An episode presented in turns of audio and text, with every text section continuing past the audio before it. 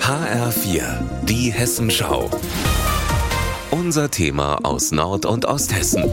Hallo, ich bin Steffi Mosler und ich entführe Sie heute in einen fast vergessenen Keller von gigantischem Ausmaß. Eine kleine alte Holztür in der Marburger Straße in Alsfeld führt in den sogenannten Bananenkeller.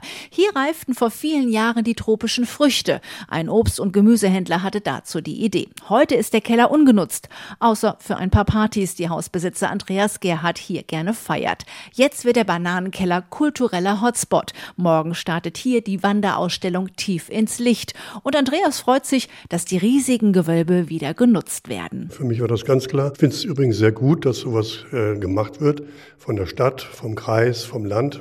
Ich bin gerne bereit, sowas der Öffentlichkeit zur Verfügung zu stellen, weil es ja doch sehr außergewöhnlich ist. Der Kulturverein Traf Vogelsberg hatte die Idee. Insgesamt vier Keller werden am Samstagabend zu Ausstellungsräumen. Am Markt, am Kirchplatz und auch der Keller von Schloss Romroth.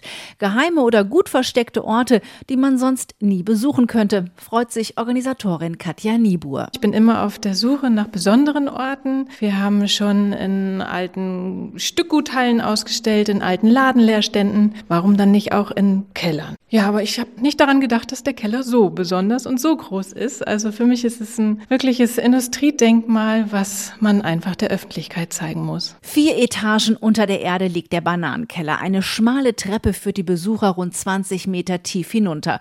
Es ist feucht, auch kühl. Lichterketten sind überall aufgespannt. Ein mystischer Ort, der einen aber gleich in seinen Bann zieht. Und hier zeigen fünf Künstler ihre Werke. Eine von ihnen ist Sandra Schack. Sie ist von dieser Ausstellungsfläche begeistert. Da ich eben aus dem badischen Raum komme, habe ich eine Installation mitgebracht, die ich schon 2011 erstellt habe. Es ist ein Grenzgang, es sind großformatige Fotografien, die den äh, Wandelgang von mir zeigen zwischen Deutschland und Frankreich. Es wird eine kreative Entdeckungsreise, Lichtinstallationen, Lesungen, Bilder und großformatige Fotografien. Wer es morgen nicht schafft, die Keller zu besuchen, hat noch zweimal die Gelegenheit. Am 7. und auch am 14. Oktober darf man nochmal abtauchen und in den Alsfelder Kellern auf künstlerische Entdeckungsreise gehen. Steffi Mosler, Alsfeld.